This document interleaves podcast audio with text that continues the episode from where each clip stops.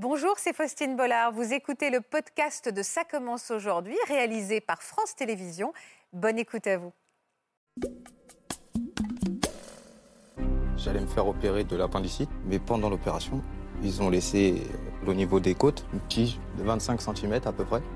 À mon réveil, euh, je ressens de, de très grosses douleurs. Et d'un coup, j'ai eu le ventre qui s'est contracté. J'ai évacué un gant chirurgical, les gants marrons et des compresses. Le chirurgien a coupé l'artère qui irriguait l'intestin grêle. Donc j'ai une poche et euh, définitive. L'anesthésiste ne m'a pas fermé les paupières et je me suis réveillé aveugle. Ah, plus de lumière, plus d'image, plus rien. Vous êtes encore dans la stade de la colère Moi Oui. Dans la haine. Pendant ce temps, j'ai tout le temps eu mal au niveau des côtes. Je mangeais plus, je dormais plus. Mon fils, j'ai pas pu le porter pendant presque six mois. C'est honteux. Je voulais pas admettre ce qui m'était arrivé, mais il fallait que je l'accepte parce que ça servait à rien de se morfondre ou de. Dans tous les cas, rien n'aurait changé. Vous avez pardonné en fait Oui. Je la trouve super courageuse. Vous l'êtes aussi, Philippe. Vous êtes très courageux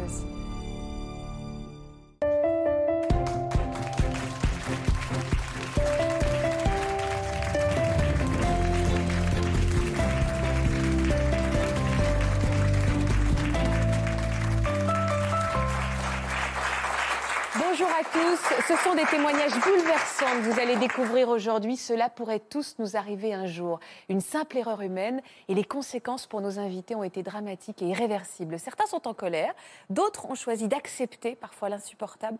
Aujourd'hui, ils viennent nous en parler sans tabou et avec beaucoup de sincérité. Je vous demande de leur envoyer beaucoup d'ondes positives, vous à la maison. Bienvenue dans Ça commence aujourd'hui.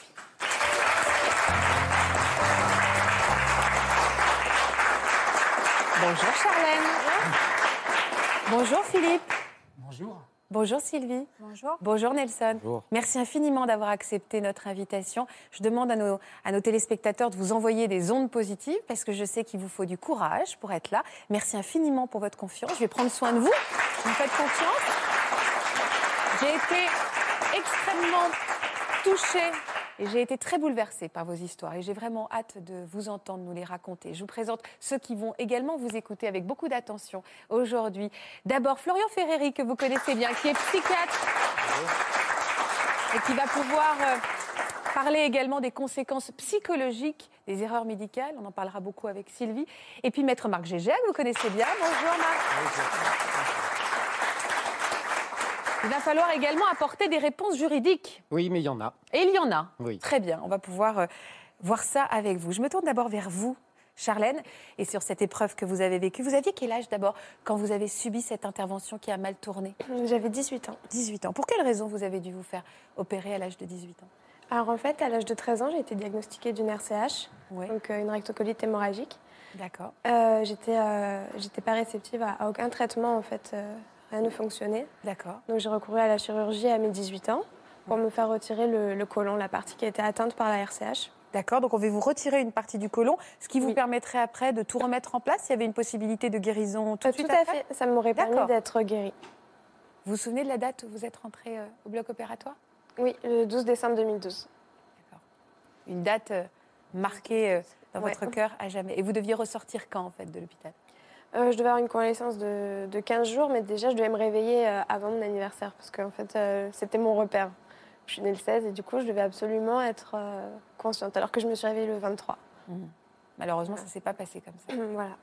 Alors, qu'est-ce qui s'est passé? L'opération s'est mal déroulée, c'est ça? Oui, c'est ça en fait, le chirurgien il a coupé la mauvaise artère. Il a coupé l'artère qui irriguait l'intestin grêle. C'est déjà insupportable de l'entendre pour Philippe à vos côtés. hein. Mm. Mm. Comment vous a prévenu, en fait C'est-à-dire qu'au bout de combien de temps vous vous êtes réveillé euh, après cette opération Et enfin, comment ça s'est passé? Comment vous avez su qu'il y avait eu une erreur humaine, en fait? Euh, alors moi je l'ai su bien longtemps après parce qu'en fait on m'a plongée dans un coma artificiel quand euh, tout ça s'est passé. Ouais. Pour que je souffre pas, pour que je sois réopérée régulièrement. C'est-à-dire que de- sur le moment, il s'est rendu compte qu'il avait eu un, un mauvais geste en, en rompant, en, en Euh, coupant la mauvaise artère ou c'est après? plusieurs heures après. D'accord. Parce qu'il a vu que tout nécrosait très rapidement en fait. Ouais. Donc euh, voilà, il s'est aperçu qu'il avait coupé la mauvaise artère et que euh, et qu'il me fallait me plonger dans un coma artificiel pour que je souffre pas et essayer de sauver le maximum de de, de grêle restant. Il a dû prendre des décisions pendant l'opération pour essayer de récupérer. euh, Ah oui. Oui, oui, il a fait appel à un chirurgien aussi à Paris. Euh. Et là-bas, en, fait, en gros, il- ça a été la panique pendant cette opération. On vous Oui, plonge dans le coma artificiel. Lui, il appelle des collègues pour savoir comment récupérer. Voilà. C'est énorme. euh, c'est fou, c'est- en fait, on n'a même pas envie de dire erreur. Je ne sais pas s'il y a un mot. Alors, c'est C'est- compliqué c'est- parce que justement, euh, c'est- tous ces mots-là ont un sens et ils ont un sens très important euh, sur le plan des éventuelles responsabilités. Après, je ne veux pas rentrer maintenant dans les détails, mais en fait, il faut quand même savoir que chaque geste médical comporte un aléa. C'est-à-dire que c'est fait par un humain et il y a, il y a une éventualité consécutive à cet aléa thérapeutique, autrement dit, un accident médical non fautif, ou alors s'agit-il d'une faute du praticien qui doit ouvrir droit à, à réparation. Voilà. Bien sûr, non, mais c'est mon état d'esprit aujourd'hui en plus. hein, de... Je pense que c'est pour ça que je suis autant en paix, c'est que je me dis que c'est avant tout un être humain et que l'erreur, malheureusement, est tombée sur moi. Mais euh, voilà, je- J'avais pardonné, en fait. Oui. Oui. Alors, pour qu'on comprenne bien, et je sens que Philippe est déjà. Ça, cogite, ça cogite dans la tête de Philippe, à nous expliquer euh, pourquoi je ne suis pas sûre qu'il en soit à, cette, euh, à ce stade-là du pardon. Mais on en parlera, on en parlera tout à l'heure. Euh, concrètement, qu'est-ce que finalement on a dû retirer, couper? Enfin, Qu'est-ce qui s'est passé à l'intérieur de vous qui n'était donc pas du tout prévu dans cette opération à la base? Alors concrètement, il, comme il a coupé la, la mauvaise artère qui irriguait l'intestin grêle, euh, euh, le côlon était déjà. Du coup, c'était prévu qu'il le retire. Et ensuite, l'intestin grêle a nécrosé très très rapidement. D'accord. Donc, euh, il me reste 30 cm aujourd'hui. Donc, j'ai une poche et euh, définitive. Comment vous a annoncé les choses? Vous êtes réveillé au bout de combien de temps? Parce que ce coma a duré combien de temps? Il a duré 9 jours, mais c'est un peu flou en fait. C'est très très flou les, les souvenirs que j'ai. J'ai commencé à réaliser bien plus tard. Parce que sur le moment où vous êtes réveillé, vous avez posé des questions, vous a tout de suite expliqué les choses? Comment ça s'est passé? C'est très très flou. Je me souviens qu'il soit venu me parler, mais c'est très très flou. Il m'a expliqué qu'il y avait eu un problème, que ça s'était pas passé comme euh, on l'avait prévu, mais euh, c'est très très flou. Votre famille a réagi comment Elle? Euh, ils, ils ont très mal vécu le- la, la situation. Ils ont eu très peur de me perdre parce qu'en fait, euh, mon pronostic vital était engagé. Clairement, hein, il y a eu une période où on savait pas, pour tout le commun, on ne savait pas si j'allais m'en sortir. Et, euh, mais ils m'ont toujours, euh, ils m'ont toujours soutenue. J'ai eu une sacrée présence de leur part. Vous étiez très affaibli Oui. Ouais. Oui. Vous aviez perdu beaucoup de poids? J'avais perdu 12 kilos. 12 kilos? Oui. Et vous avez pu rentrer chez vous au bout de combien de temps, Charlène? Euh, un mois et demi. Un mois et demi, je suis Et pendant ces un mois et demi, vous avez immédiatement été dans, cette, Non. dans cet état d'esprit Non, vous, non. êtes, vous êtes vous passé aussi par la colère euh, Ah bien sûr, je suis passée par, euh, par le déni. Déjà, je ne comprenais pas, donc je suis passée déjà par l'incompréhension. Je ne comprenais pas euh, ce qui m'arrivait. Ensuite, c'était le déni parce que euh, je ne voulais pas admettre ce qui m'était arrivé. Après, il y a eu beaucoup de colère. J'étais très, très en colère. Et euh, après, ça a été le travail de plusieurs années pour pouvoir être en paix avec moi-même et avec le chirurgien. Être en paix avec le chirurgien. Vous savez, quand on vous écoute, on a du mal à imaginer qu'on puisse un jour être en paix avec le chirurgien, mais vous allez nous expliquer comment ça a pu euh, se passer. Juste au-delà de cette poche, du coup, qui devait être éphémère et finalement vous allez devoir avoir toute votre vie, est-ce qu'il y a d'autres conséquences euh, sur euh, euh, voilà, Oui, bien sûr. pour toujours, euh, ce quotidien, du coup, il va ressembler à quoi? À cause de cette erreur médicale? Alors, à cause de cette erreur, j'ai aussi un cathéter sur la poitrine avec des perfusions euh, toutes les nuits. Donc, au début, c'était perfusé 24 heures sur 24 parce qu'en fait, euh, j'absorbais pas, euh, j'ab- j'absorbe rien. Avec 30 cm de grêle, euh, j'ai des difficultés pour, pour, euh, pour, que ce- pour être nourrie et hydratée. D'accord. Donc, du coup, je suis perfusée la nuit dans mon, par le cathéter. Voilà. Toujours. Toutes les nuits. Et, avant, vous devrez avoir ça, et vous devrez Oui. subir ce traitement-là toute votre vie. Tout à fait. Mais au début, c'était à normalement 24 heures sur 24 et là, on, a passé à, on est passé à 15 heures sur 24. Et vous pouvez manger normalement aujourd'hui? Euh, oui, je suis hyperphage, je mange énormément. Du coup, pour combler ce, ce manque, en fait, de malabsorption. Parce que voilà, vous n'assimilez rien. Voilà. C'est-à-dire, vous pouvez manger toute la journée? Euh, je mange avez- des, des bonnes- des grosses quantités, Ouais. mais c'est vrai que je connais pas trop le sentiment de satiété. Hmm. Voilà, que ce soit hydrique ou alimentaire. euh, voilà. Et cette poche, elle nécessite des soins particuliers? Euh, tous les jours. Tous les jours, elle nécessite des soins et euh, une vidange euh, peut-être 50 fois par jour. Parce que je dois, la, 50 fois par je dois la vider à chaque fois que je mange, à chaque fois que je bois. Et euh, voilà, je la vide énormément. C'est le début de l'intestin grêle, en fait, donc j'absorbe vraiment rien du tout. Et comme je mange beaucoup et que je bois beaucoup, bah, le débit est, important. Donc c'est une contrainte de chaque instant. Oui. Ça vous empêche de vivre? Euh, Plus aujourd'hui. Mais au début, oui. Euh, au début, c'était difficile, mais euh, je me suis jamais interdit de, de vivre. Mais c'était très difficile au début, ouais. Ah, bien sûr. Ouais. On a des images que vous nous avez confiées de soins, justement. Oui. Est-ce que vous acceptez qu'on les, on les Bien regarde, qu'on se rende compte à quoi ressemble ce quotidien? Bien sûr. Merci. Il n'y a pas de son hein, sur ces images, donc vous pouvez les commenter. Ça, c'est justement, ça fait partie des 50 gestes que vous devez Euh, réaliser. non, ça c'est euh, une fois par jour. En fait, je change, euh, je change tout ça une fois par jour. D'accord. Ça, c'est une fois par jour, et après, c'est juste euh, changer ou le nettoyer ou vider la poche. Euh, euh, En fait, il y a un bouchon sur le.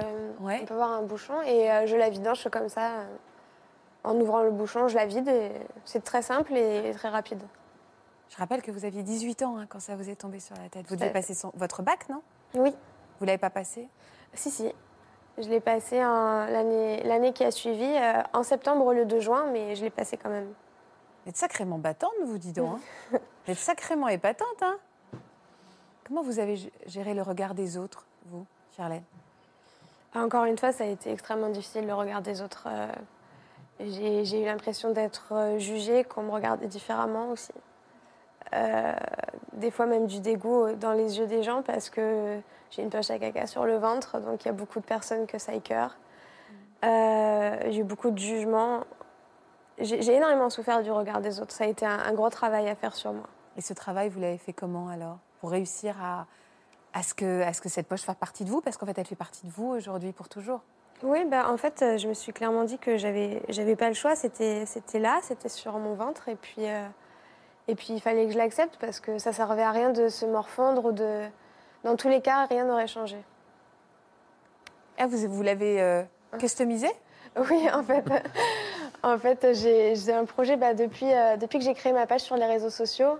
euh, Il y a une couturière qui m'a contactée pour qu'on customise ensemble les poches. Donc voilà, on fait plein de, on fait plein de créations comme ça ensemble. Et, euh, Même aller les bleus ça, là, c'est moi qui l'ai faite. voilà. Kangoo, vous l'appelez comment alors votre Euh, kangourou girl. kangourou girl On a du mal à imaginer que vous puissiez dégoûter qui que ce soit, hein. aussi belle que vous êtes, rayonnante que vous êtes. Et c'est une démarche, vous imaginez le nombre de jeunes femmes que vous allez aider. Vous avez beaucoup de contacts sur Facebook parce que les gens vous voient avec cette poche euh, jolie que vous avez su rendre jolie et, et en sourire et vous en amuser même. On voit qu'il y a de l'humour. Bah, en fait, ça- c'est tout récent. J'ai créé la, la page euh, en juin, en juin 2018. Et euh, du coup, c'est vraiment tout récent. Euh, mais c'est vrai que j'ai quand même, euh, je crois, 8000 abonnés euh, sur euh, Facebook. Et puis, je suis Instagram et, et YouTube. Et du coup, il y a beaucoup de personnes qui me remercient euh, pour ce que je fais parce que, Ouais, je comprends. mine de rien, en fait, il y a énormément de personnes qui sont touchées comme moi par la maladie ou le fait d'être stomisée ou le fait d'avoir des perfusions. On s'en rend pas compte parce qu'elles sont souvent isolées et elles se cachent. Parce que comme moi, j'ai moi j'ai eu honte par exemple. Et euh, Vous avez honte? j'ai eu honte, oui. J'ai eu honte et peur euh, de sortir ou euh, j'ai eu ces sentiments-là. Et aujourd'hui, euh, les personnes qui vivent la même chose que moi ressentent tout ce que j'ai pu ressentir. Donc en fait, de faire ça, de faire ce pas en avant devant tout le monde, je sais à combien ça les aide et, euh, C'est top. et du coup, c'est juste top, ouais. C'est top. Mais j'aimerais comprendre, parce que vraiment, vous m'épatez, euh, comment vous avez réussi à faire ce chemin?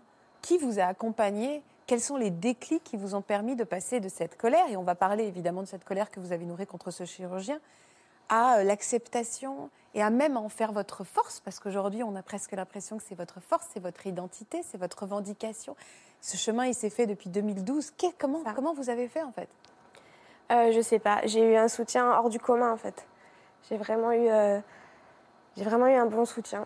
De Mes parents, mon frère, euh, mes meilleurs amis, qui ont été très très présents. Et je pense que je leur, je leur dois, hein, parce que toute seule, je m'en serais pas sortie. Je m'en serais pas sortie. J'ai dû réapprendre à, à tout faire, à marcher, à parler, à m'habiller, à me lever. Je tenais même pas debout, donc en fait, toute seule, j'aurais baissé les bras, je pense. J'ai eu un sacré soutien. Pour une sacrée jeune femme. Est-ce que vous avez euh, eu recours au juridique? Comment ça s'est passé euh, sur le point euh, avec ce chirurgien? Est-ce que vous l'avez attaqué? Comment ça se passe en fait? Euh, alors au début, non, je, au début, je, je voulais pas. Et puis en fait, euh, Pourquoi vous ne vouliez pas au début? Bah, Au début, je me sentais, euh, peut, ça peut paraître paradoxal, mais au début, je me sentais vraiment chanceuse d'être encore là parce que je ne je, devais plus être là aujourd'hui. Hein. Et aujourd'hui, j'avais pas envie de, me lancer dans des procédures. Et en fait, avec le temps, j'ai voulu savoir le pourquoi du comment, comment tout ça avait pu arriver vraiment. Parce que ça me semblait, euh, ça me semblait incroyable d'avoir que 30 cm sur 8 mètres que vous avez vous. Et donc j'ai voulu euh, comprendre vraiment dans les détails, longtemps après, hein, euh, il m'a fallu un an. Et puis j'ai lancé cette procédure qui m'a permis d'avoir des réponses déjà à mes questions. Quelle procédure? Elle porte quel nom cette procédure? Euh, Je sais pas. Vous l'avez vais, Oui. En fait, alors pour expliquer, depuis quelques années, il existe une, une entité qui s'appelle la CRCI, mmh. Euh, qui est en fait une, possibilité pour tous les patients qui estiment avoir subi une erreur, une faute ou un problème médical. On saisit cette commission, elle a un avantage extraordinaire, c'est que c'est gratuit. Et ensuite, c'est elle qui désigne des experts qui seront chargés de vérifier au regard du dossier médical s'il y a eu, comme je l'ai dit tout à l'heure, soit un accident médical non fautif, c'est-à-dire ben, un peu la faute à pas de chance, ça rentre dans l'aléa thérapeutique, ou alors une faute du médecin qui ouvre droit à ce moment-là à une indemnisation. Mais la CRCI permet aussi l'indemnisation de l'accident médical non fautif. Ce qui s'est passé, c'est un accident non fautif dans le cas Je ne sais pas ce qui a été décidé, mais je crois, que je crois que c'était la conclusion. Euh, alors après, cette conclusion, elle est contestable. On peut la contester devant les juridictions si on veut, etc. Mais ça donne un premier... Si vous voulez, ce qui était très compliqué pour les victimes euh, de problèmes médicaux, c'est qu'il fallait non seulement euh, avoir du courage, mais avoir de l'argent parce qu'il fallait saisir euh, euh, un tribunal, faire désigner un expert, faire l'avance des honoraires de l'expert, etc. Si on n'a pas les moyens, on est coincé. Avec euh, le, système des, CRCI, ça permet quand même hmm. d'avoir exactement les réponses que cherchait Solène, c'est-à-dire qu'est-ce qui m'est arrivé et pourquoi ça s'est passé comme ça. Et, oui, et puis pour, pour compléter, c'est très juste, c'est avant la CRCI, les hôpitaux ont mis en place des commissions des usagers. La commission des usagers, on peut la saisir à tout moment pour euh, des, choses qui paraissent minimes et des choses très graves. Et la commission des usagers est là pour prendre connaissance de ce qui s'est passé, rentrer en, communication avec les, médecins ou les professionnels impliqués, euh, désigner éventuellement un médiateur qui sert beaucoup à, comprendre. Ce n'est pas atténuer les choses, c'est comprendre et faire un bilan complet. Et puis après, passer aux autres commissions. Donc les, les, choses ont beaucoup évolué maintenant pour qu'il puisse y avoir une, déjà une compréhension et une reconnaissance quand la reconnaissance est, justifiée. Vous, vous avez touché des indemnités en fait? Non, pas encore. C'est très long. Il faut être patient. Ah oui mais vous avez réussi à avoir les réponses que vous cherchez sur qu'est-ce qui m'est arrivé, qu'est-ce qui s'est passé? Les, en, grande partie, oui. Après, il y a des choses qui resteront, à mon avis, tout le temps inconnues. Euh. Mais par contre, les plus grandes, oui. Vous lui avez parlé au chirurgien? Ça fait partie de mon, de mon, travail et de mes projets, mais pas encore. Ouais. ça fait longtemps que je ne l'ai plus vu. Quand vous dites ça fait partie de mon travail, c'est que vous êtes accompagné psychologiquement? Non, non, non. Ouais, mais c'est un travail que vous menez, vous, vous face à vous-même Oui. Avec vos proches Oui. Elle m'épate, vous, elle vous épate, non? Ah oui, oui. et ce qui est très épatant, c'est que vous avez réussi à mettre en place les différentes étapes que, euh, qu'on essaye, nous, de, de, mettre en place avec les personnes concernées. Hein. Quand vous dites ça fait partie de mon travail, en fait, c'est un travail qu'elle mène toute seule du haut de ses. Vous avez quel âge aujourd'hui? Genre 25 ans dans quelques jours. Mais ce qui est très juste, c'est que vous avez dit que euh, finalement, la psychothérapie que vous avez faite, c'est aussi une psychothérapie euh, de groupe, familiale, amicale. Et c'est, euh, c'est, vrai, c'est vraiment important de ne pas être seul. Alors, euh, pas être seul accompagné d'un professionnel quand on en ressent le besoin, ou en tout cas d'avoir des personnes qui sont de bons conseils. Pas forcément qui vont mettre une agressivité en place alors qu'elle n'est pas nécessaire à ce moment donné-là, mais qui vont essayer d'accompagner votre cheminement psychologique. Vous avez un petit ami? Non. Vous avez envie? Pas pour le moment. Vous n'êtes pas prête encore? Non. Et quand vous imaginez dans l'avenir, Charlène, vous voyez euh, avec des enfants, avec une famille? Oui, tout à fait. Bah, ça fait partie de... De, mon travail. De mon travail, Non, ça fait partie d'un de mes plus grands rêves de femme, d'être maman, d'avoir une famille, de construire ma propre famille. Et ça, là, il n'y a rien physiquement qui l'empêche hein? Alors, ça sera compliqué, un petit peu plus compliqué qu'une personne lambda, mais c'est faisable. Mais c'est possible. Oui. Mais voilà, après, il faut que je sois surveillée régulièrement. Il y a des complications existantes euh, dont je suis consciente. Mmh. Mais, euh, mais c'est pas grave, ça fait tellement partie de quelque chose qui me tient à cœur que. Euh, mmh. je, voudrais, juste vous dire quelque chose parce qu'il se trouve que j'ai euh, quelques affaires avec les mêmes problématiques que vous, c'est-à-dire qu'ils sont terminés de la même manière, des gens qui ont une poche. Le comportement que vous avez, votre page Facebook, la customisation des, des, des poches, vous sortez ces gens du clan des pestiférés. C'est-à-dire que, mais c'est vrai, je vous le dis très sincèrement, les gens ont une honte incroyable avec ça. La plupart d'entre eux sont cloîtrés, restent chez eux, veulent pas bouger parce que pour eux, qu'est-ce qu'il peut y avoir de plus sale? Voilà, enfin, je veux dire, dans l'esprit euh, classique des gens, voilà, ça, touche euh, au caca, c'est abominable, etc. Le fait que vous fassiez ça, ça va les sortir de, cette, de, ce ghetto de pestiférés et je trouve ça vraiment euh, tout à fait extraordinaire.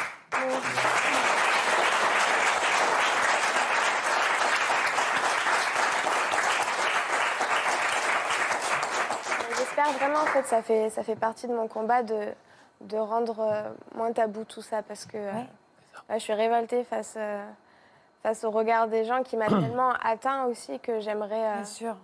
J'aimerais être ce message en disant, enfin, rendre moins tabou, désensibiliser ce syndrome.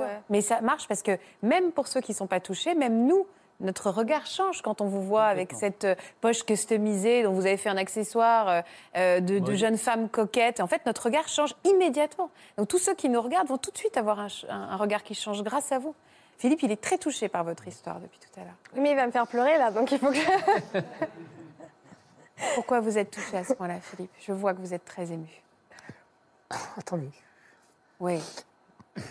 Je la trouve super courageuse. Elle est courageuse. Vous l'êtes aussi, hein, vous l'êtes aussi, Philippe. Vous êtes très courageux aussi. Vous êtes encore, vous êtes encore dans la stade de la colère, Philippe. On peut dire, est-ce qu'on peut dire ça, vous? Moi? Oui. Dans la haine. Oui. Dans la haine, dans la, dans la, plus que dans la colère, mais je la trouve, euh, je la trouve hyper merveilleuse cette, jeune fille. Oui. Merci. Alors évidemment, ça ne se voit pas, Philippe, mais aujourd'hui, vous avez perdu la vision, pas totalement, mais vous avez perdu la vision. Là, là, par exemple, vous arrivez à me voir ou vous ne me voyez pas? Vous voyez une forme ou pas? Je vois les lumières. Vous voyez les lumières? Je voudrais qu'on se plonge dans votre histoire en images et après on en parle avec vous. Vous allez pouvoir écouter euh, euh, cette histoire qui est la vôtre, qu'on va raconter. Ça va vous permettre de souffler un petit peu. Je m'appelle Philippe, j'ai 63 ans. Le 5 mai 2015, ma vie a basculé. En ouvrant les yeux, c'était le trou noir plus d'images, je me suis réveillé aveugle. Ça a été une panique totale. J'ai compris ce jour-là que plus rien ne serait comme avant. Moi qui adorais dessiner, peindre de paysages, de beauté naturelle, je me dis que je ne pourrais plus jamais revoir ça, je ne peux que les imaginer. J'aime me remémorer l'image que représente ce tableau. Je verrai plus jamais tous ces souvenirs J'ai tout mon matériel de peinture qui, m'apportait tellement de joie. Et tout ça, malheureusement, je l'ai perdu. Tout a changé dans ma vie, tout est à refaire, tout est à revoir. J'essaye de garder un maximum d'autonomie de façon à ne pas être un poids. Ce qui est le plus dur pour moi, c'est de ne plus pouvoir sortir seul. Je suis plutôt condamné à rester enfermé chez moi, à attendre que ça se passe. Finalement, ce qui me manque le plus, c'est ma liberté.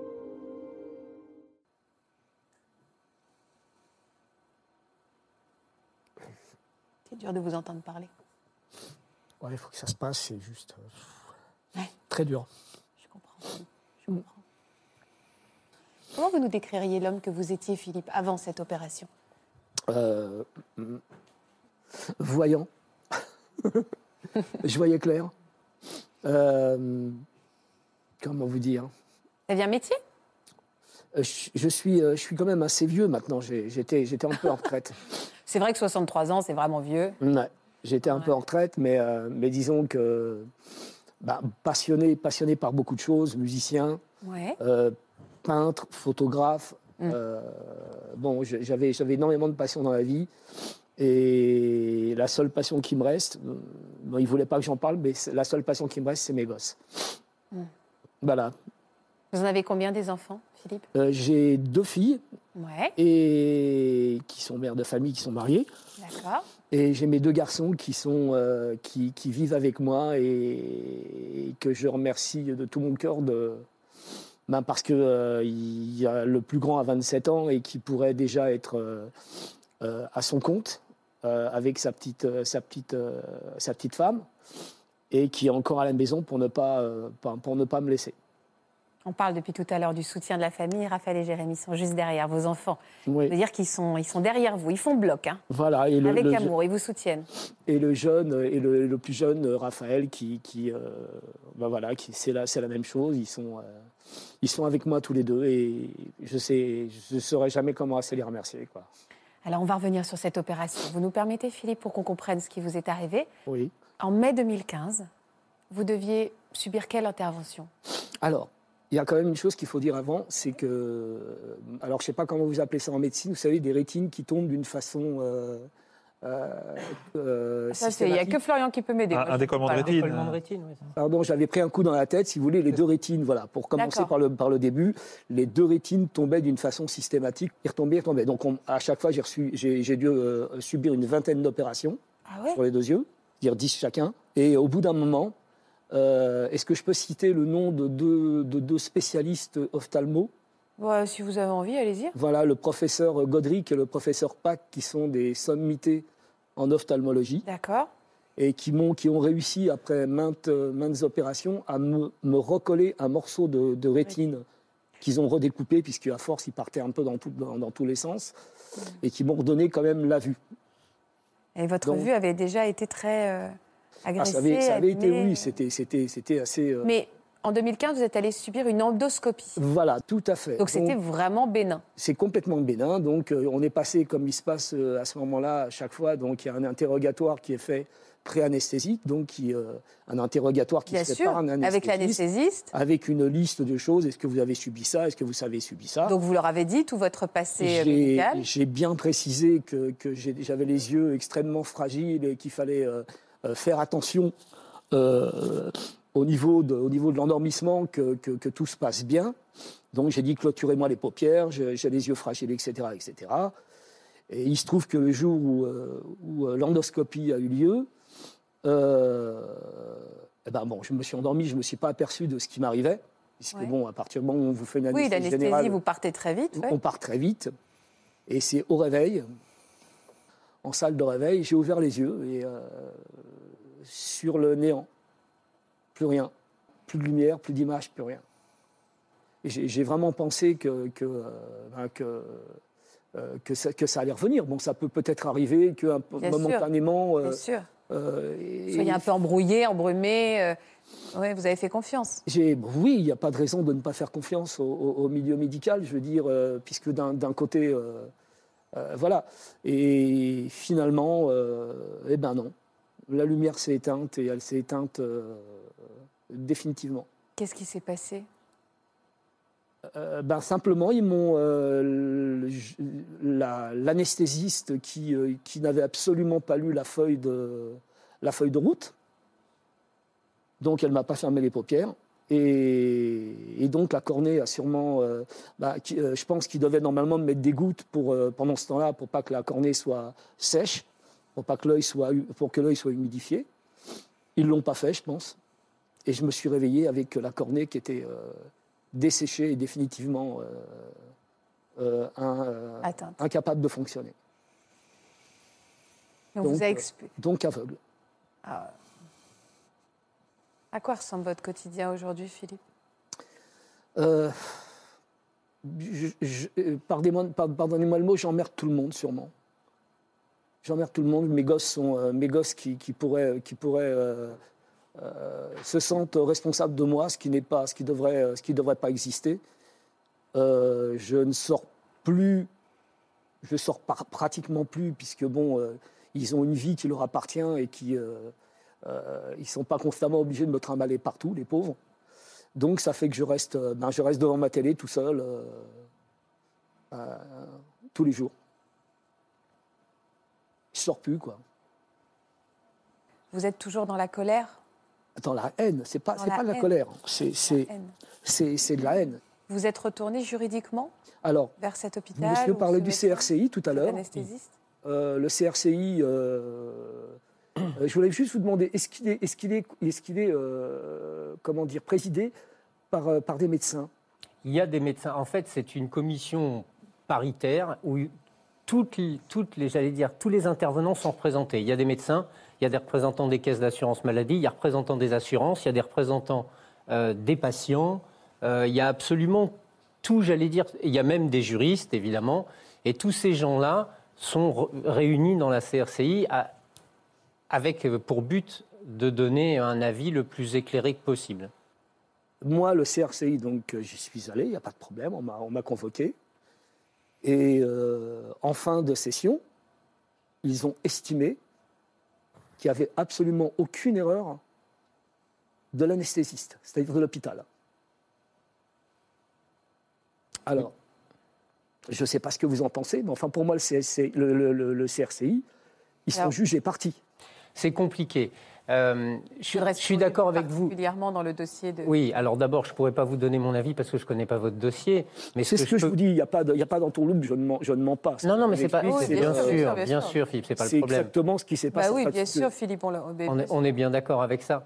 Euh, ce qui est important, c'est de savoir que le CRCI, ce n'est pas une fin en soi. C'est un premier degré d'information, voire de mise en cause de responsabilité.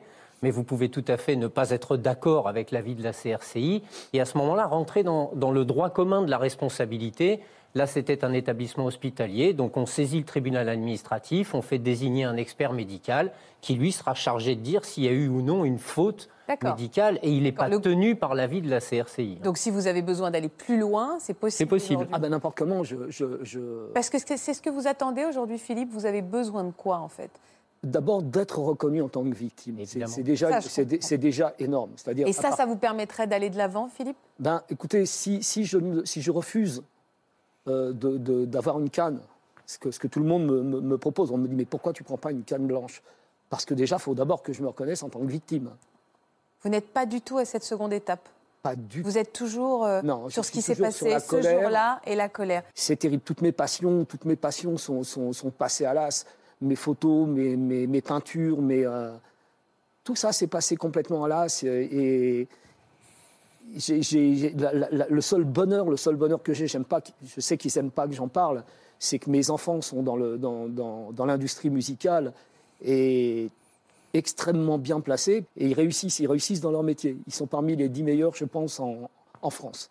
Donc c'est ma passion, la musique c'est ma passion, ce qu'ils font c'est extraordinaire et c'est ce qui me, c'est ce qui m'aide, c'est ce qui m'aide quoi qu'il arrive à, à tenir le coup. Sinon je pense que je, je me serais, je me serais supprimé. Florian, comment on peut aider Philippe à passer à l'étape?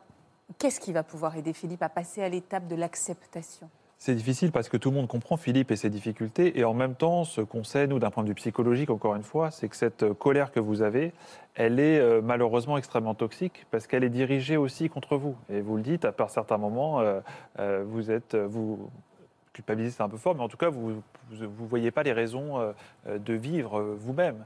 Vous avez l'impression d'être un poids pour les autres.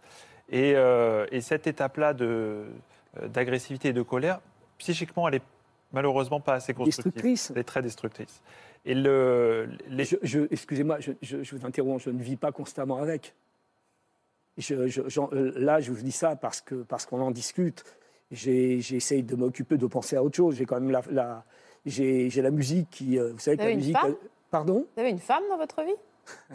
Non, je suis célibataire. Mesdames, si vous me voyez. Moi, j'ai envie de vous dire qu'en tout cas, vous avez gardé votre sens de l'humour, ce qui est très. C'est une arme de séduction massive. Ouais.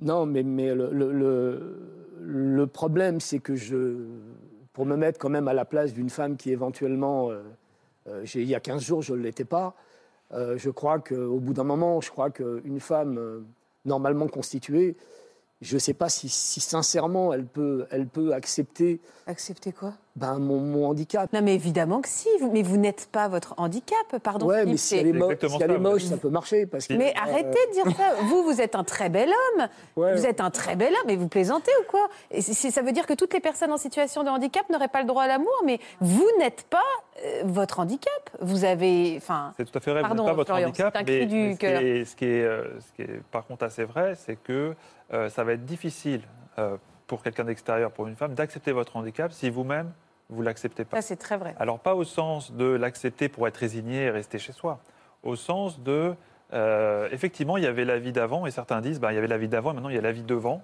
Et oui, les choses ne seront pas comme vous aviez l'habitude de les faire, mais il, y a- il va y avoir une, une- une énergie à déployer, non pas uniquement sur la reconnaissance de votre handicap, mais sur comment réussir à euh, se mobiliser pour un avenir euh, meilleur que le quotidien que vous avez à présent. Et vous l'avez très bien dit, il y a des enjeux très importants, c'est-à-dire euh, votre santé mentale et le fait que vous soyez plus confortable, libérer l'esprit aussi de vos enfants qui ne vont pas pouvoir rester chez vous euh, ad vitam aeternam, mais si, euh, je suis sûr qu'ils le font avec beaucoup d'amour. Et ça, ça passe effectivement par euh, une Bah, succession de décisions. aussi.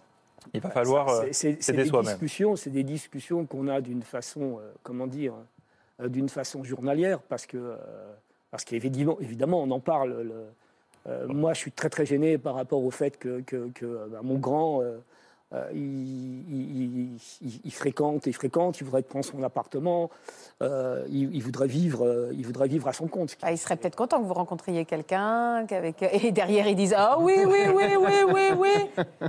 Ils seraient rassurés. Ah non, mais pour eux, pour eux, vous, les aimez tellement, vos fils. Il va falloir vous aimer vous-même pour vous faire aimer par pour que quelqu'un d'autre vous aime. Parce que moi, quand je vois, je. Pardon, mais je le vois, on ne le voit pas, votre handicap. On voit votre souffrance, on voit votre détresse. Mais moi, je vois essentiellement un homme, euh, un père, euh, bel homme, euh, avec de l'humour, avec un second degré, qui a beaucoup de choses à apporter à une femme. Enfin, vraiment, quoi. J'ai j'ai déjà des femmes à qui je pense. Et, et c'est euh, ce qui est- oui, Pardon. pardon. Parce que, en fait, la différence entre Charlène et Philippe, c'est que Charlène, elle a sa place. Euh, la société lui a donné sa place. On lui a dit, vous avez été victime. Victime d'un accident, même non fautif, mais victime d'un accident. Oui, on- Philippe, a eu il- la reconnaissance. Philippe, il est dans un no man's land. C'est-à-dire que lui, il se sent évidemment victime parce qu'il en souffre dans sa, dans sa chair. Et en face de ça, finalement, les autorités, on va dire, lui disent bah non, euh, vous êtes, vous êtes, vous êtes normal, il n'y a rien qui s'est passé. C'est très difficile à vivre. Et je pense que la colère et la haine qui est la vôtre, Philippe, elle est aussi consécutive à ce défaut de statut. Donc il faut, il faut d'abord la reconnaissance Absolument. de ce statut pour pas pouvoir passer à l'étape d'après. Oui, Mais ça, qui, ça- qui- ça aide qui va me, qui va me donner la reconnaissance de ce statut si eux, qui l'ont Marc va peut-être provoqué, pouvoir vous aider. Moi, ce que je, dit la parce que sur l'aspect fin juridique, je pense que à- après cette émission, peut-être que Marc pourra se plonger un peu plus dans votre dossier pour vous aider, parce qu'on a bien compris que le psychologique suivra l'aspect juridique et que c'est essentiel dans votre cas. Mais moi, moi, je voudrais savoir, il y, a- il y a- il y a- il y a un médecin, je crois que. Il y a- un médecin, c'est ça, vous êtes médecin Euh, moi, je suis avocat. Non, on a un psychiatre, oui, il y a un on a psychiatre, Florian qui est psychiatre. Vous avez, psychiatre. il est médecin Mais- psychiatre. mais, mais ce que j'aurais voulu savoir, si, si, si je, je dis des bêtises ou si je dis pas des bêtises, vous, quand, quand En fait, vous. il euh, fou, c'est- euh, Philippe. C'est Ouais, 20 bah oui. minutes, c'est 20 minutes de- d'opération où, où je Oui, me en suis fait, c'est endormi en voyant.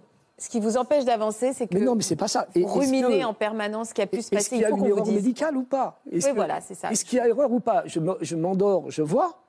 Je vois, j'a- j'avais mes, j'avais, je me souviens, mes fils m'avaient mis, euh, euh, mis, à l'époque c'était la sortie du film Galaxy, sur mes deux tablettes, ils m'avaient mis mes films pour que je puisse à l'hôpital les, les, voir. Mes deux tablettes se sont depuis éteintes, je les ai jamais pu ouvertes, et elles sont encore dans ma chambre, posées, avec toujours les films dedans. Ça n'a pas bougé depuis, depuis le, le 5 mai 2015. Euh, Charlène, qu'est- qu'est-ce que vous ressentez? Qu'est-ce que vous auriez envie de dire à Philippe aujourd'hui? C'est assez compliqué. Euh, déjà, c'est très très long. Moi, je suis passée, euh, je le comprends parce que je suis passée par, euh, par là. J'ai pas été reconnue tout de suite en tant que victime. Euh, on m'a longtemps dit que c'est parce qu'anatomiquement parlant, j'étais pas faite comme tout le monde. On m'a longtemps remis, pas remis la faute sur moi, mais presque. Bah, et, et je pense que c'est le plus difficile de, de se sentir incomprise, alors qu'on sait très bien que, on sait très bien qu'on est victime. Et tant que ce- cette transition elle n'est pas faite, euh, je, je le comprends entièrement. Hmm. Je le comprends entièrement. Et j'aimerais dire que c'est très très long aussi. Ouais. C'est très long euh, le travail. euh. Moi, Pour arriver suis, c'est des années. anatomiquement parlant, je suis, euh, je suis comme tout le monde. Ah oui, mais moi aussi. Hein. Moi aussi. Non, mais je Non, mais tout le monde est comme tout le monde. Ah ouais, non, anatomiquement parlant, mais on m'a souvent remis cette faute en, en, Oui, en ce que vous dites, c'est qu'avant de, que votre statut Voilà. de victime d'une erreur médicale soit reconnu, On m'a dit on que a c'est bien parce qu'il y voulu avait une mais c'est parce que vous, pas- vous aviez une maladie, vous aviez un problème qui a amené ça, et que Ouais, ça a été très long. Non, on m'a dit que l'artère n'était pas à sa place. euh, Ouais. Oui, ça a été reconnu depuis. Ça a été Oui, ça a reconnu été depuis. reconnu depuis. Mais c'est ça qu'on va vous aider, j'espère, Philippe. Et j'ai bien compris que ça passera par là pour l'étape d'après. Sylvie, je sais que ça vous remue aussi d'être là sur le plateau aujourd'hui. Oui, beaucoup. Mais oui. Et depuis tout à l'heure, je vois qu'à votre jambe qui n'arrête pas de bouger, Oui. que vous, euh, vous ressentez beaucoup de choses en écoutant Charlène et Philippe. Qu'est-ce que vous ressentez depuis tout à l'heure? Oui, ben, je, je revis un petit peu mon histoire en fait. Euh, ben, Parce que moi, j'ai subi une hystérectomie, euh, c'est-à-dire c'est l'ablation de, de l'utérus. Euh, donc euh, l'opération, apparemment, s'était très bien passée. Alors attendez, vous allez un petit peu vite pour moi. Est-ce que vous me permettez d'abord Oui. qu'on se plonge un petit peu dans votre histoire avec votre époux qui est derrière, en découvrant euh, la Sylvie que vous étiez avant cette Oui. intervention On regarde quelques images et vous allez nous raconter pourquoi ce jour-là aussi votre vie a basculé. À 46 ans, Sylvie est une femme comblée. Mariée depuis presque 30 ans à Frédéric, elle est également mère d'un jeune homme de 24 ans. Pleine d'énergie, Sylvie est un véritable bout en train, toujours prête à faire la fête. Qu'elle soit en couple, en famille ou avec des amis, elle savoure chaque instant qui passe. Seule ombre au tableau, une opération qu'elle va devoir subir dans quelques mois. Alors pourquoi vous deviez subir cette opération? Vous, pleine de vie, fêtarde. Alors qu'est-ce qui se passe? Ben, J'avais des problèmes gynécologiques irréversibles. D'accord. Donc euh, le gynécologue n'a eu euh, aucune autre. euh, il a eu, euh, il a, enfin, il a été obligé de, De retirer. de retirer On l'utérus. devait vous retirer l'utérus. Voilà. Donc euh, bon, euh, l'opération. euh, donc je rentre à, à la clinique. L'opération euh, se passe app- apparemment bien. C'est en avril 2017. Donc, hein, on parle d'une opération qui est assez 2017, oui. récente hein, et, Ah oui. et un traumatisme qui est récent. Et vous allez comprendre. Voilà. Donc à mon réveil, euh, euh, je ressens de, de très grosses douleurs. Donc, comme je n'avais jamais été opérée euh, du bas-ventre, je, ne savais pas, je ne savais pas quel, euh, quel degré euh, euh, je devais avoir. Donc, je me réveille, j'avais très très mal. Donc, les- je, le, je le communique à l'infirmière qui vient me voir. Donc, elle m'injecte directement par perfusion une- un calmant. Je remonte en chambre et à partir de là, j'ai commencé à vomir, vomir toute la journée, avoir des douleurs vraiment très, très fortes. Mais qu'est-ce qu'on vous répond à l'hôpital? On- C'est pas normal? Bah alors on me demande le degré de, mon, de ma souffrance. Sur un de 1 à 10 Donc je leur dis 10. On me dit mais c'est pas possible. Mais si, si, j'ai très très mal. Mais vous avez mal où? Alors je leur dis j'ai mal du, au côté droit. J'avais toujours cette sensation de côté droit, euh, comme euh, une sensation d'avoir comme donné des coups d'aiguille. Donc euh, elle, euh, elle, elle appelle donc le, chirurgien qui lui dit de me basculer trois heures après euh, encore un antalgique euh, pour diminuer ma douleur. Et donc le soir, il passe me voir, le chirurgien. Donc je lui fais part de ma, douleur et de ma souffrance qui était vraiment très grosse. Et il me dit Ah bon, vous avez tant mal que ça ben, Je lui dis Oui, oui, j'ai très mal, j'ai mal au niveau du côté droit. Ah bon donc, Et j'étais sondée. Euh, moi, je n'ai jamais, jamais eu ce genre d'opération auparavant, donc je n'avais jamais eu de sonde. Donc je ne savais pas euh, ce que, la douleur que ça pouvait avoir. Donc euh, je n'arrivais pas à uriner vu que j'avais la sonde et j'avais la petite poche. Donc, euh, et cette, cette poche, elle ne se remplissait pas. J'arrivais pas à uriner en fait. J'avais l'impression, l'impression, comme je peux vous la décrire, d'avoir toujours env- avoir envie d'aller d'aller uriner, faire ouais. pipi, mais ça sortait pas. Ça sortait pas et je, je me sentais le ventre gonflé, gonflé. Je lui disais aux infir- aux infirmières, mais ça, j'arrive pas à faire pipi. Non, mais laissez-vous aller. Vous allez voir, ça va, ça va, ça va passer, ça va passer. Donc j'essayais de me détendre, mais avec la douleur, euh, j'y arrivais pas. Ah non on vous a pas Donc, laissé rentrer euh, chez vous quand même Non, non, non. Le, donc la poche s'est remplie, mais très très peu. Donc je leur disais, regardez, euh, ça, ça remplit pas. Et pourtant je buvais, je buvais, mais ça sortait pas.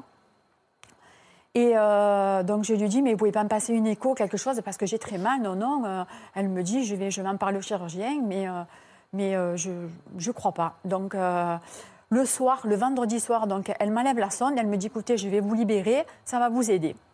Donc on m'enlève la sonde. Et à partir de là, je croyais que j'allais faire, que j'allais, j'allais uriner enfin, pour aller normalement. aux toilettes, oui. Voilà, je me suis levée difficilement parce que j'avais très très mal quand même. Euh, arrivée aux toilettes, ça, ça sortait pas. J'arrivais pas. Très très, mais très très fin. Alors que j'avais bu euh, au moins 3 litres. Je veux dire, je buvais exprès pour Ouais, essayer c'est très d'évacuer. douloureux, très douloureux. Essayer d'évacuer. Donc là, elle me dit, écoutez, le chirurgien va passer ce matin et vous lui ferez part de votre, de votre douleur. Bon, d'accord. Donc le docteur arrive. Et euh, donc il me dit alors comment ça va? Je lui dis écoutez ça va pas. Il me dit mais qu'est-ce qui se passe? Je lui dis j'ai lui réexpliqué tout, ouais. Voilà, je lui dis j'ai j'ai vomi tout le tout le, tout le- à mon- depuis de mon réveil tout le jeudi. Et je lui dis là c'est samedi, ça- la douleur est toujours la même. Ah il me dit écoutez il me dit euh, il me dit vous êtes douillette quand même. hein? Alors je lui dis ah, je suis douillette. Bon, je lui dis peut-être. Alors il me dit, mais quel, quel degré encore vous avez de, de 1 à 10 Je lui dis, mais j'ai 10 et j'ai très mal. Bon, écoutez, il me dit, qu'est-ce que vous voulez faire comme ça? Qu'est-ce que vous voulez faire? Vous voulez rester là encore un jour? Alors je lui dis, mais qu'est-ce que vous allez me donner de plus? Je suis plus perfusée. Alors euh, il me dit, je vous donnerai rien qu'un comprimé pour vous calmer la douleur. Moi, je lui dis, écoutez, si vous me donnez un, comprimé pour la douleur, je vais rentrer chez moi et, et ça passera. Bon. J'arrive chez moi, donc le, j'arrive chez moi donc le samedi midi. Le samedi après-midi, toujours allongée, très très mal, très très mal. Euh, j'ai pas mangé, euh, je commençais vraiment à être pas bien. Mon mari me dit, écoute, demain, si tu n'es pas bien, on y retournera. Ah oui, bien sûr. Bon. Donc, dans la nuit, j'ai encore dormi peut-être une heure et ça me tac, tac. J'avais Ouais, toujours des coups d'aiguille toujours mal, toujours mal. Vous êtes retournée à l'hôpital. Et je prends, toutes les trois Ouais. heures, je me levais, j'allais prendre des comprimés. Contre la douleur, ça faisait rien. hein. J'ai pris les, les comprimés, mais pour rien. Et puis, j'ai commencé à sentir une, une grosse douleur au niveau du bas-ventre, mais comme une, une contraction, en fait, comme quand j'ai accouché de mon fils. Quelque chose, j'ai senti le bas-ventre qui s'est retréci. Donc, je me suis vite dirigée vers les toilettes. Et en fait, j'ai cru que j'allais aller à la selle. Parce que, parce que je, je sentais quelque chose, euh, un poids au niveau, de, Oui, au du quelque chose ventre qui sortait, quoi. quelque chose qui sortait. Donc, euh, je, me suis, je me suis dirigée aux toilettes difficilement. Et d'un coup, j'ai eu le ventre qui s'est contracté. En fait, je me suis accrochée aux toilettes. Je ne vous mens pas, je me suis accrochée aux toilettes. J'ai évacué, j'ai écarté les jambes, j'ai évacué euh, donc une boule. Comme quand en fait j'ai ressenti la même, la même douleur. J'ai crié, d'ailleurs mon mari était dans le, dans le, dans le salon, je voyais, je suis encore émue d'en parler. Euh, j'ai évacué ce- cette boule avec ce gang et ces gaz, quelque chose de, de- de horrible. Donc c'est sorti, j'ai fait ah comme ça, C'était quoi c'est sorti. Mais c'était quoi cette boule? Un gang et des gaz. En fait, c'est après que j'ai vu ça. Donc j'ai évacué ce contenu. Mais moi, dans mon esprit, j'ai eu peur parce que je suis allée aux toilettes en pensant que j'allais j'allais à la selle. Et quand, en fait, j'ai- j'ai évacué ça par devant, parce que j'ai bien senti qu'après c'était par devant, parce que c'était la contraction était forte et c'était et c'était dur à sortir, euh, parce qu'en fait, ça, ça, ça avait la grosseur euh, d'une Ah, des gants petite C'était des gants donc en fait, c'est un gant chirurgical, les gants marrons qui, qui, sont, qui viennent jusqu'au jusqu'au coude et des compresses. Oh Donc en fait, ça, c'était une, une boule comme devenu une boule de corps comme un petit extérieur ballon. Voilà, comme un petit ballon. Il avait oublié les ça. gants Oui, il a oublié À l'intérieur et de les votre gaz ventre et les compresses. Oui. Oui, Mais quel cauchemar ouais. C'est con. Mais quel enfer Donc euh, voilà, et là vous voyez les photos. Oh là là. Donc quand j'ai quand j'ai euh, j'ai voit, on vu voit ça. le gant? Oui, en fait, on voit le gant et les gaz. Les gaz avec le sang et puis le, le gant marron qui est. euh, Comment Il c'est possible, euh, Florian? Comment c'est possible? Vous allez me dire. euh, bah, Bah, sur le papier, c'est quasiment impossible et c'est pour ça, je pense que vous n'avez pas été écouté. C'est-à-dire qu'on a mis en place maintenant depuis des années euh, toute une procédure, des checklists euh, où chacun est responsable Mm. De compter tous les produits, tous les consommables. Donc quand il arrive ça, bon, on ne pense pas à ça. D'ailleurs, la autre chose. Ça a été coché au départ, Ça a été coché. mais à la fin de, de l'anesthésie, euh, de l'opération, il n'y a rien qui a été coché parce qu'après, on l'a demandé par la suite. Ouais. Donc, on a bien vu qu'il y avait euh, une faute ou une erreur. Voilà. Vous avez eu votre statut de victime reconnu Non, pas du tout. C'est ça qui est dur pour moi, en fait. Mon, mon, mon suivi psychologique, là, actuellement, Parce que il vous, est- c'est psychologiquement, vous avez du mal. Parce qu'il n'y a Oui. pas eu de séquelles physiques, non.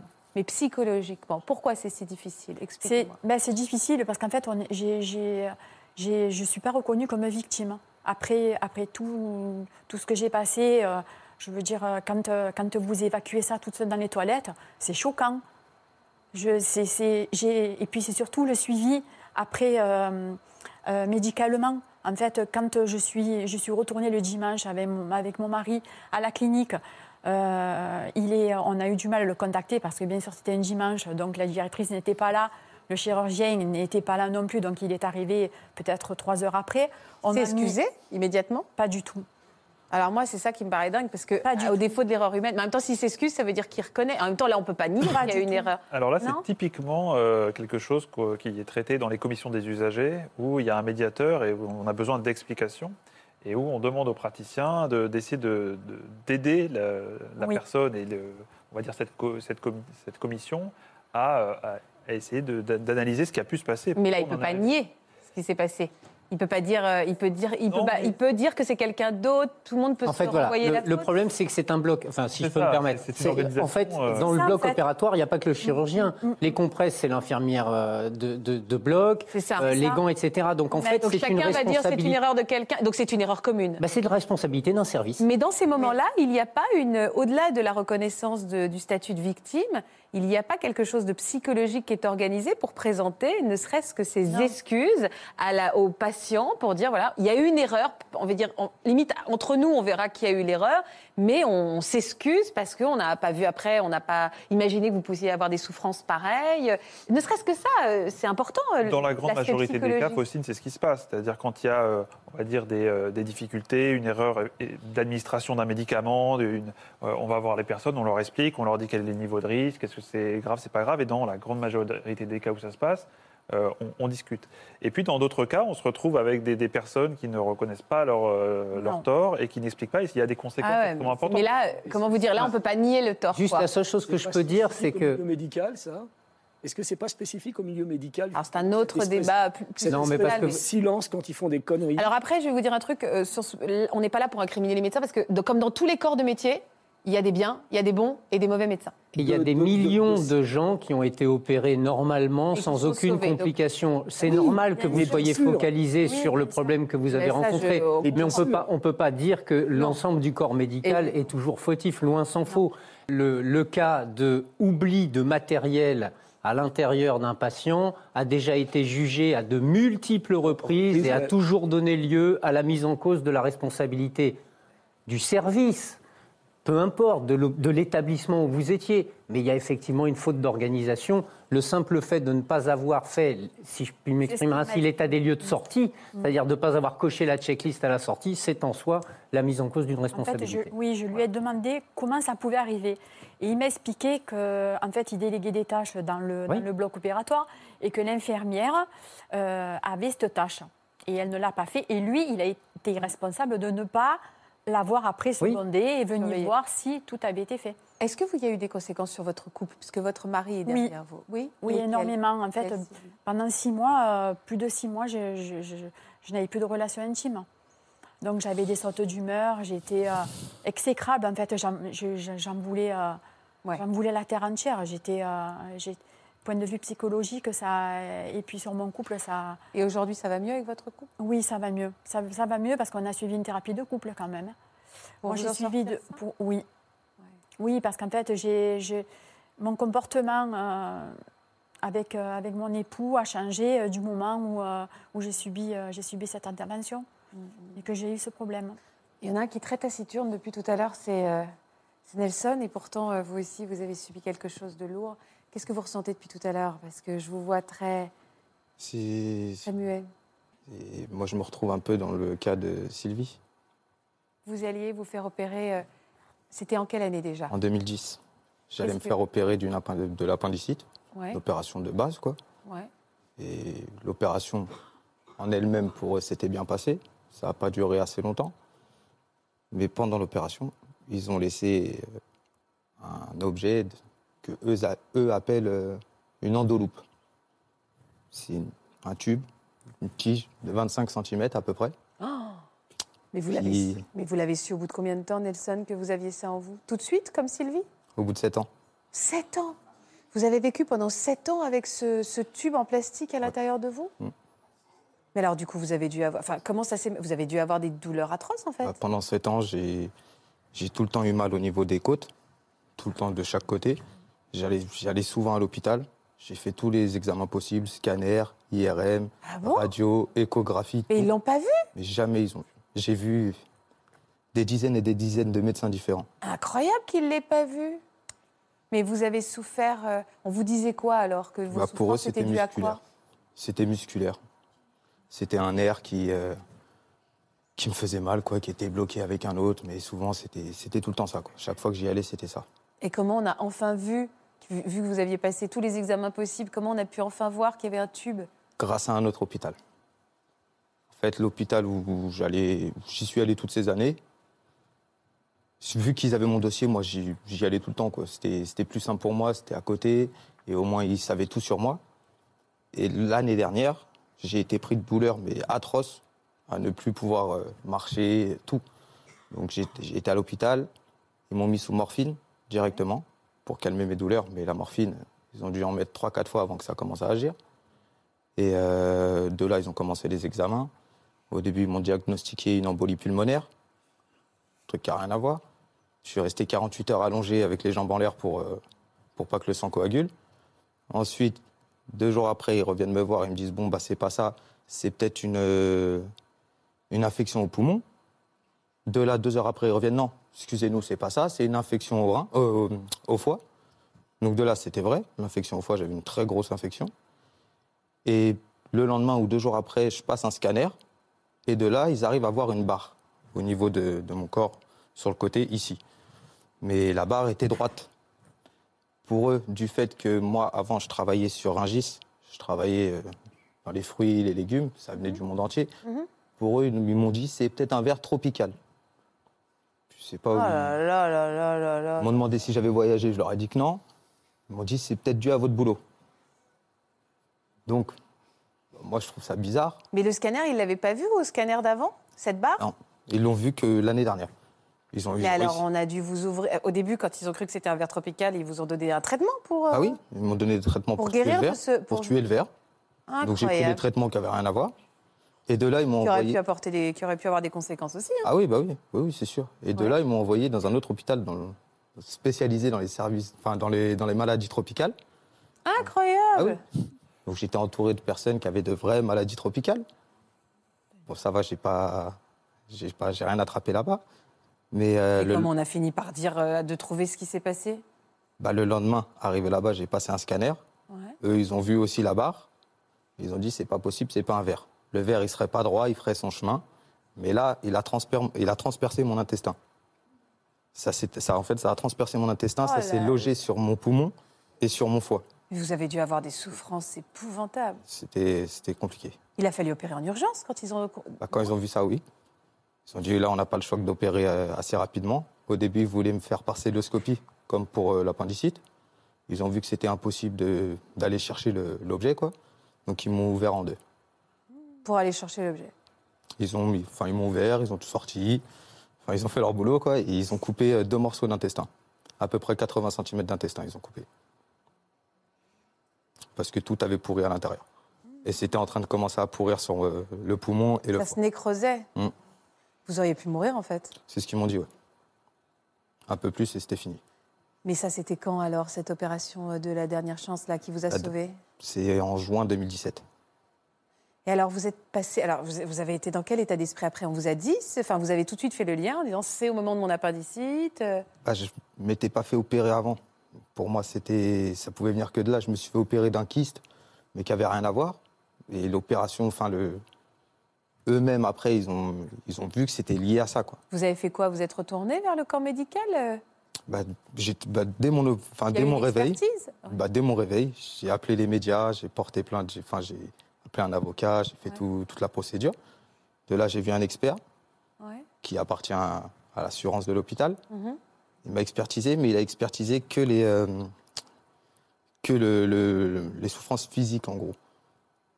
Et de là, il m'a exper- expertisé, mais ce qui m'a- j'ai eu une petite proposition, mais c'est honteux, quoi, ce qu'ils m'ont proposé. Ouais. Donc de là, Après, il faut- juste, je veux dire ça parce que je veux pas qu'on pense que les médecins euh, Non, non, non, discutent non, ça. non, non, non. Après, à partir du moment où la mise en cause de la responsabilité d'un médecin est faite, c'est plus le médecin qui est votre interlocuteur, c'est une compagnie d'assurance. La compagnie d'assurance, je suis désolé de le dire, effectivement, son intérêt à elle, c'est de faire en sorte de payer le moins que possible. c'est ce qui Euh, donc euh, c'est là où après ça devient un dialogue où il faut surtout prendre un avocat parce que alors discuter en direct avec euh, avec les compagnies d'assurance c'est d'une cruauté euh, totale. Après, ça coûte cher. C'est un coût aussi, un avocat. hein, C'est un coût, on mais en général, dans- ces dossiers-là, ce se coût, il se faire, passe au euh, résultat, donc on peut, se débrouiller pour, pour aider les gens. Et puis il y a des grilles aussi. hein. C'est pas. Oui, il y a des. oui, Et les grilles peuvent paraître, effectivement, peuvent paraître dérisoires par rapport à la souffrance qu'on a pu vivre pendant plusieurs semaines, mois, années. Mais euh, c'est quand même assez, assez borné. aussi. Pardon Que moi, ils ont juste pris en compte les- le, le Ouais. physique. Après, Alors, il y a l'incidence toute la- psychologique, Alors, il y a quoi voilà, comme c'est ça incidence psychologique perdu, Vous avez comment j'ai perdu plein de boulot, j'ai été souvent en arrêt, Mentalement, ça, ça allait pas parce que personne ne me croyait dans mon entourage. Ma famille, mes amis, au bout d'un moment, ils, ils me disaient ouais, il T'es a un menteur, truc tu veux qui pas va aller pas. travailler. Oh là là là là là. Chaque fois, c'était ça. Et là, aujourd'hui, vous allez comment, Nelson? Physiquement, ça va un peu mieux. Enfin, le sport, c'est compliqué, je peux pas trop en faire. Port de charge, impossible. J'ai eu un enfant aussi avant mon opération, enfin, l'année dernière avant de me faire opérer, trois semaines avant mon opération, avant que je sache en fait que, que j'avais ça. Mon fils, j'ai pas pu le porter pendant presque six mois. Là, c'était encore euh, avant mon opération, ça. Et pas longtemps après, c'était, j'étais à l'hôpital et ils m'ont gardé 17 jours. Et ensuite, pendant presque six mois, impossible de porter, de porter mon fils, de faire, euh, d'avoir une vraie vie de père, quoi. Je l'ai pas vu grandir énormément, quoi. Comment vous vous situez entre le pardon de Charlène, la colère de, Philippe? Vous vous situez comment, vous? Vous en êtes où dans votre tête? Moi, je, je pardonnerai pas. J'ai la haine contre eux. C'est honteux. C'est des choses qui, surtout qu'en 7 ans, j'en ai vu plusieurs des médecins. C'est pas un médecin que j'ai vu. Encore, j'aurais vu un médecin. Et là, 7 ans après, oui, bon, bah, j'ai mal, j'y vais, ils trouvent. Mais là, en 7 ans, c'est une longue période. Ça m'a gâché toute mon, toute mon adolescence. J'ai rien pu faire toutes ces années. Je faisais du sport, j'ai dû arrêter. Plein de choses. J'ai euh, perdu aussi, en moins de 6 mois, j'ai perdu plus de 30 kilos. Parce qu'avec les douleurs, bah, je pensais que c'était mon poids, que c'était. Et en fait, non. Je mangeais plus, je dormais plus. Allongé, j'arrivais plus à dormir. J'ai dormi, assis sur un fauteuil pendant plus de 6 mois. On m'a on m'a donné des gouttes qui relâchaient mes muscles. Mais quand je prenais mes gouttes, ça me shootait. Je dormais 15 heures, 16 heures d'affilée. Je pouvais votre plus aller vie a été vraiment, euh, Ah oui, c'était entre parenthèses, pendant compliqué. 7 ans, quoi. Non, c'est difficile. Alors, après, se reconstruire après ça, c'est euh, un peu comme Philippe. C'est ce qui est compliqué, c'est de réussir petit à petit à passer les différentes étapes. Euh, là, c'est vraiment l'étape encore euh, extrêmement de colère et de, et de, euh, de rage que vous avez, qui est extériorisée vers la, vers le, l'envie d'avoir une, une reconnaissance déjà, et puis euh, d'avoir une, Moi, ça a été reconnu. un, un montant aussi, un, un Moi, chiffrage. grâce à France 2, ça a été reconnu. Parce que grâce aux, enfin, aux médias en général, j'ai appelé tous les médias. Et de là, ils ont fait un communiqué de presse comme quoi ils reconnaissaient bien leur erreur. Ils ont pu, ça a pu jouer, mais je pense que vous aurez été reconnu de, de toute façon, Oui. parce que c'est assez, euh, bon, je veux dire, c'est assez linéaire ce que vous êtes arrivé entre eux. Mais après, euh, après effectivement, passer ce cap-là, c'est comment vous, vous allez euh, réussir à euh, aller de l'avant et à faire un petit peu le deuil de ce que vous étiez et de ce que vous avez pu manquer pour euh, profiter de l'instant présent et de l'avenir. Et c'est pas, quand on dit ça, c'est pas mais oublier, c'est pas important ce qui vous est arrivé, c'est pas avancer. C'est avancer. Et bon, ça, on pourra éventuellement en parler parce que le, le temps court, mais c'est, ce sont des étapes à mettre en place psychologiquement pour arriver un peu au stade de Christelle, qui est d'une autre démarche. Euh, chacun est différent, mais c'est une autre démarche. Parce qu'il ne faut pas que vous gâchiez ce temps qui vous reste. Oui, rester dans le passé. Mais je sais que c'est facile à dire. hein. Mais euh, en tout cas, ici, votre statut de victime a vraiment été reconnu. Et j'espère que parler, ça fait déjà du bien, parler publiquement et voir tous les messages qui vont vous arriver de, de, voilà, de, de- compassion, d'empathie, ça fait du bien aussi. Il ne faut pas les négliger, Marc. Juste un dernier mot, parce qu'aucun d'entre vous, vraisemblablement, n'a fait appel à ce service-là. Moi, je le fais systématiquement. Lorsque j'ai un problème de responsabilité médicale, je fais accompagner mes clients par un médecin, un médecin de recours. Je suis incapable de discuter avec un médecin, je n'ai pas la technicité. Le simple fait d'être accompagné par un médecin fait qu'il parle la même langue avec l'expert, et du coup, les choses deviennent beaucoup plus simples. Et, et on n'a pas l'impression d'être Vous l'avez fait tous complètement... les deux, toutes les... Sylvie, Ah, Charlène, bah vous voilà, l'avez fait voilà. Oui. Comment on fait. Ça, je pense que c'est très ça important de le On va vous expliquer, Philippe. On va Ouais, vous Parce expliquer. que, euh, franchement, On va vous expliquer, Philippe. Merci infiniment, en tout cas, pour votre confiance. Merci pour votre courage. Euh, J'espère que voilà, vous n'êtes pas trop remués après cette heure passée ensemble. Ça va? Ça va aller. mais- mais en tous les cas, c'est moi je peux vous dire que nous, enfin je pense que je peux parler pour les trois autres, c'est nous qui vous remercions de, de nous avoir permis de, de nous exprimer. C'est déjà un poids énorme. Parler, c'est déjà avancé. C'est ce qu'on Voilà, appelle ça. Merci énorme. infiniment. Merci beaucoup. Vous restez sur France 2. Vous allez retrouver Daphné et toute sa bande dans Je t'aime, etc. Merci Florian. Merci Marc. C'était passionnant. hein. À demain. Je vous embrasse. Vous aussi venez témoigner dans Ça commence aujourd'hui. Vous avez craqué pour un homme dont il ne fallait pas tomber amoureuse. Il était votre psy ou votre médecin, le mari d'une amie, ou encore un ami de votre conjoint, et vous avez craqué pour lui. Cet amour était interdit, et vous vous êtes aimé dans la clandestinité, ou à l'inverse, Vous n'avez jamais osé lui avouer vos sentiments. Si vous êtes concerné, laissez-nous vos coordonnées au 01 53 84 34 20 ou par mail ou sur le Facebook de notre émission.